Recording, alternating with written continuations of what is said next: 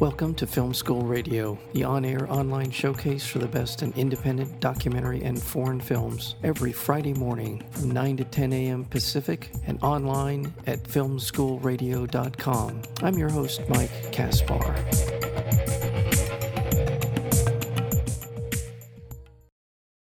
I've heard The Mermaids Singing is a charming and whimsical story about a daydreamer with artistic aspirations. Patricia Rozema's fanciful character study follows an amateur photographer, Polly, as she lands a temp job at a Toronto art gallery run by an elegant and sophisticated owner, Gabrielle, who is also a painter. Polly is impressed with Gabrielle's paintings, but as Polly gets to know Gabrielle's lover, Mary, she soon realizes that Gabrielle isn't exactly who she appears to be. The film is called I've heard the mermaids singing, and we're joined today by the director, Patricia Rozema. Patricia, welcome to Film School Radio.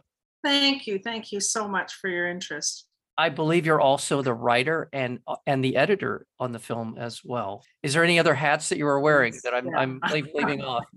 I think I may have gone around on my bicycle to find the locations, to be perfectly honest, and I was co-producing it. Yeah, it's it's that was the story in Canada at the time. You just kind of by hook or by crook found the money and pulled together like minds and the one man band approach to filmmaking.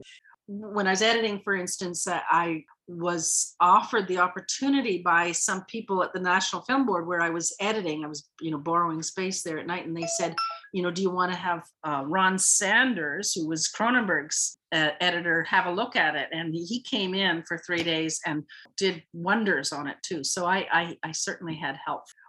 Well, where did this story come from? It's kind of like I think I've, I've since discovered that a lot of filmmakers work this way. You make a film that's this, and then you want to go the next time you want to do something that's the alternative, and then they, you, you, you're you're reacting against yourself to stay interested and discover different kind of colors in your palette. So I had made a short film called Passion, a letter in 16 millimeter, which was quite serious and uh, you know about a successful career woman who was struggling with toll that took on her personal life. So there's the, the different passions and how they are at war with each other. And then i was by the end of that i was sick of it and i thought i want to do an unsuccessful career woman. So that that's where kind of the idea of polly came from and then I just kind of fell in love with this person who was just not groovy or you know or sexy or successful by anyone's normal standards that she just kind of her clothes were kind of out of date her, rhythms were awkward her her social skills were painful at best. And so i i and and i find embarrassment and and awkwardness of you know a, a rich uh, source of humor. Like i think we're all really terrified of being embarrassed and of being awkward and of being uh, losing our dignity in front of others. I think that's like one of our most profound drivers. And, and it's a source of wars you know like with these egotists who just can't stand to be seen as less than respected. And so i find um, that a, and i love it and i love it as a source of humor like um, you know she always described seemed like buster keaton to me. So i fell in love with her personally and then i wanted her oh actually a real source was was um, i got a really bad review for my first film.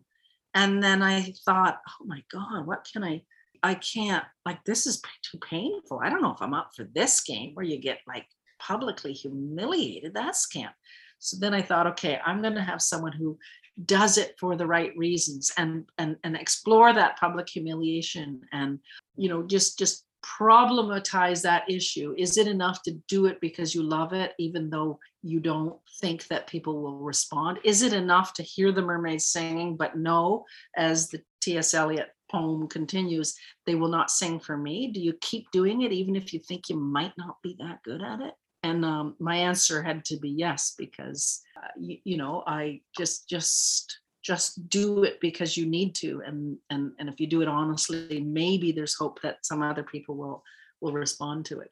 So yeah it was a it was my own self-help movie.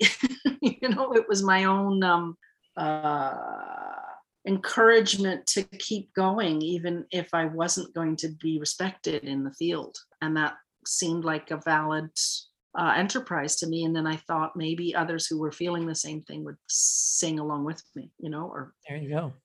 There you go. Well, we will talk more about the kind of the process part of the, the your journey in making. I've heard the mermaids singing. I'd like to talk about Sheila McCarthy and how you found her, the lead character Polly, because I just want a quick comment on the idea of vulnerability, embarrassment, that the you know putting yourself out there. Obviously, that's always, or at least as far as I know, almost always the case with an artist puts his art in front of other people you run that risk. But also in the case of Polly, that vulnerability, that, that exposure really makes her such a likable and relatable character. She is all of the things. She's sort of this pure id of creativity, right? She is unfettered. She does it because she loves it.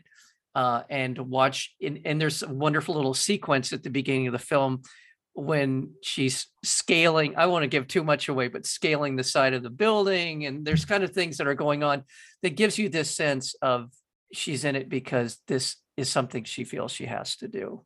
Am i being fair to polly and, and all of that? Oh yeah no more than fair. Um yeah she does it because she has to do it. She does it because i mean that's what art is a and, and writing and and image making is a desire i think to transform our experience into another form. And it's almost it, it, it's a it's a virus or it's a an inclination that some people have. And you know some people are well received when they do it and some people are completely ignored when they do it. But I think the need to do it has to be honored, and, and there has to be a way to uh, find expression, uh, an artistic form, if, if, if you have that need. And I guess I, I really felt that. I thought, even if I am going to be laughed at, I need to do this. I will, I will, I will do this, and I'll have to keep. Maybe the budget's really low, and I have to not expect a big, you know, film festivals to respond, which I'd never expected in a million years anyway. So I was fine from the get go there just do it because it gives pleasure. Do love the doing. That i, I felt like that was a important message and uh well play, how did how did uh, sheila mccarthy come into your life? Oh um I, auditions you know.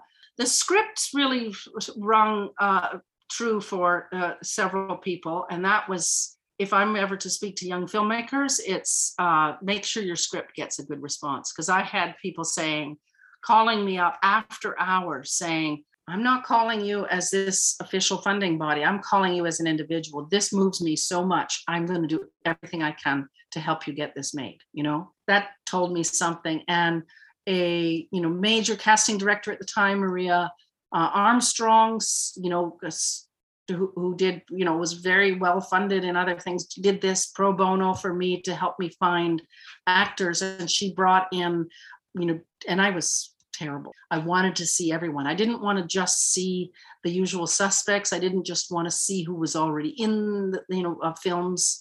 You know, Sheila hadn't been in a film before. She'd have been in theater and dance. And so Maria cast a very wide net, and I saw people sometimes two, three, four, and five times to make sure that I had the right person.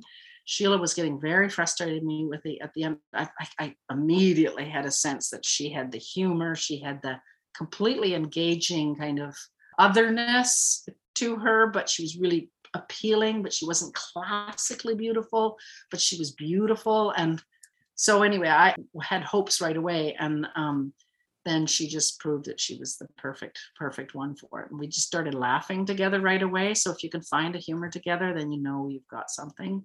It's it's a because it's not given to everyone. Some extremely talented actors can't like they can make any joke fall flat, you know? So, and other people, they can just take a kind of an ordinary line and give it bounce. So, um, she's definitely one of those. Yes, she was. I was very, very, very uh, lucky to have her come along and and and help make this thing fly.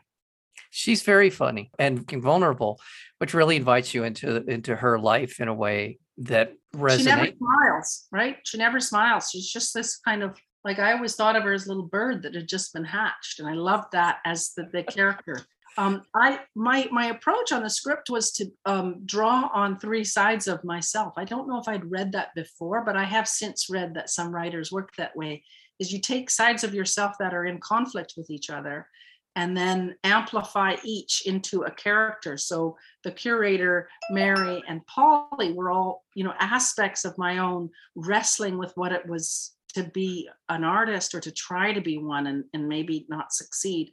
So uh, the, the, the kind of the value of that approach is that you understand each of them and each of them you can like the curator who's someone who recognizes beautiful art but is terrified that she might never be able to make it mary the one who made these paintings you know is can make them but just can't deal with the public side of things and is afraid that she's going to become a I don't know, just like a, a, representation of herself. And and then Polly, who just wants to make things and is watching from the outside with sense of wonder and um, tons of self doubt. You know, those I put those three in the mix, and then this story came out. I want to let people know that uh, I've heard the mermaids singing is being re-released through Kino Lorber it's also going to be available theatrically here in Los Angeles. It'll be playing at the Alamo Drafthouse. And that's, I'll be there. You'll be, be there, there, for a Q&A? Uh, okay. Yes. Yeah. oh, great. Oh, fantastic. A couple of nights. Um, yeah. I, it's on for three screenings. Okay. It starts on March 18th, which is Friday. Cool space. I'm just so honored to be there. Um, I Kino is incredible. This has been a big honor for me to have them take interest and you know we're in conversation about releasing the rest of my work later so that you know mermaids is like the soft launch of a bit of a retrospective and uh, so that is you know and and to get theatrical release for a film that's 35 years old is really feels like a special honor and it's beautiful restored print. The toronto uh, F- film festival did a restoration and and we got to you know really um, amplify um, uh, this you know modern technology allows me to sort of, I, I think it's a way to it's if there's a way to see it that it's this you know yeah. in the theater with people in a rest restored print. So i hope people come. Yeah and as we spoke about before we started the more formal part of our conversation, as a former projectionist, I wholeheartedly uh, endorse that idea of going to a, a theater to see a film. I, I say the same thing all the time. I'm, I'm repeating myself, but there's nothing better than to go and sit in a darkened room with a bunch of strangers on a big watching a big screen and then on top of all of that, you have the opportunity to talk with the uh, the person who who made all of it happen, and it's a it's a terrific experience. Even if you're not there, it's still a terrific experience. But nonetheless, to be uh, at the Alamo Drafthouse uh, this the weekend of March 18th, be checking on that, and you should be there for that. Thank you so much for highlighting it. Uh, you know, that's I'm I'm just a tree falling in the woods without you talking about it. So I really well, I, there are a couple of things. I mean, we I, I don't think I've given quite a due uh, to the idea of Polly as a photographer, as someone who is an aspiring artist in this environment of being in the gallery. That's a big part of the story. But another part of the story is the the queer part of the story. This the relationship between um, Gabrielle and Mary, which uh, in which Polly at one point in the film is talking about sexuality, and I believe it was Freud who talked about the an aspect of it that uh, it was just an interesting part of the film. But when the film came out, um, I'm kind of curious about the reaction. And now, as we sit here, as you said, 35 years later, a very different, I'm sure, a very different environment the film finds itself being released into, right? Yeah, a very different environment. I mean, at the time, in 1995, I made a kind of more explicitly lesbian um, love story called When Night is Falling, which is part of the retrospective. But it, we had a picture just of the two women kissing, fully clothed, just two women kissing. And the New York Times refused to run that ad. That was in, in like in 95. 95? So really? In 95. So this is like, uh, uh, you know, 1987. I hadn't seen any films that had kind of um, women, like an unapologetically out woman, the, the, the played by Ann-Marie MacDonald, who was an extraordinary um, novelist, actually.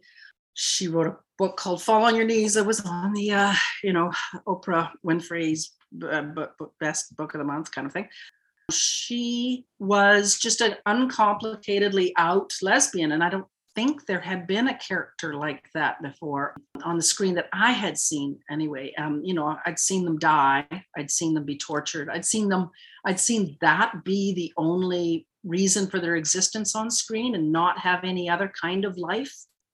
Just sort of any kind of queerness or or or, or sort of non-heteronormative sexuality was uh, always had to be the big subject. So to actually have another subject as well um, was was a, a kind of a radical choice. I was inspired, in fact, at the time when I saw My Beautiful Laundrette by Stephen Frears with Daniel Day Lewis, and I had seen, oh, so he actually introduces all the characters, introduces the problems of the film, and sets things afoot, creates the environment and the tone, and then introduces their sexuality. That's the way to go, actually. So have us know these people, care about them, see them as full humans, and then introduce sexuality was was definitely a kind of you know sugar on the pill sneaky approach to introducing some kind of you know gay content which was you know i was i was queer and i came from a dutch calvinist environment i had so much self-loathing you can't imagine and and at the time i didn't want to be reduced to that ever do queer characters. I felt like, ugh, if I was too open about it. So, so the film was a little bit of an of a of an approach. Uh, I mean, a answer to a kind of a level of closetedness, uh, a, a, a assumption that the audience is going to reject this material. So I had to construct it like the whole thing. This is why outsiders are so often artists because you had to you know i had to invent forms i had to invent a style a structure that would let me address the things that I wanted to address.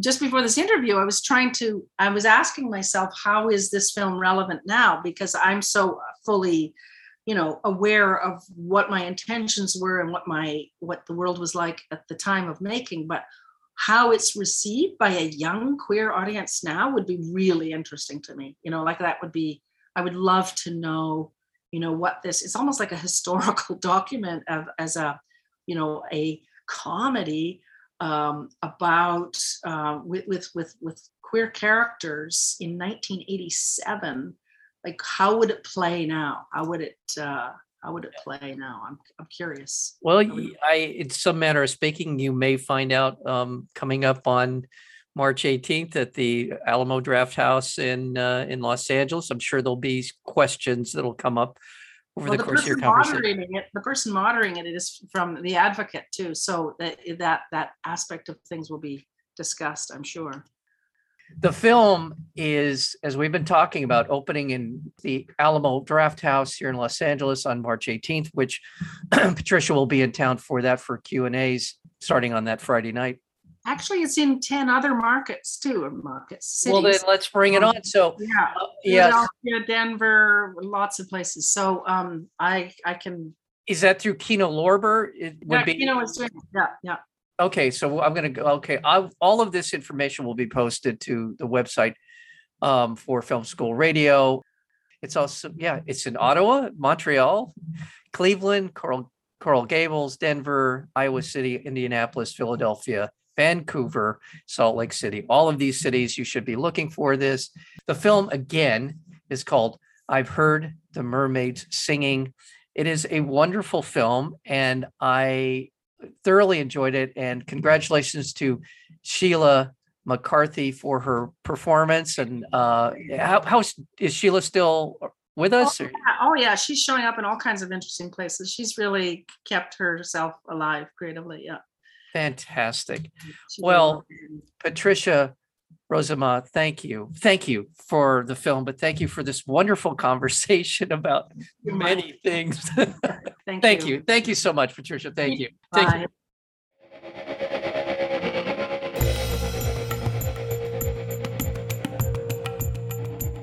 You've been listening to Film School Radio, the on air online showcase for the best in independent documentary and foreign films. You can find out more about the program at filmschoolradio.com. I'm your host, Mike Kaspar.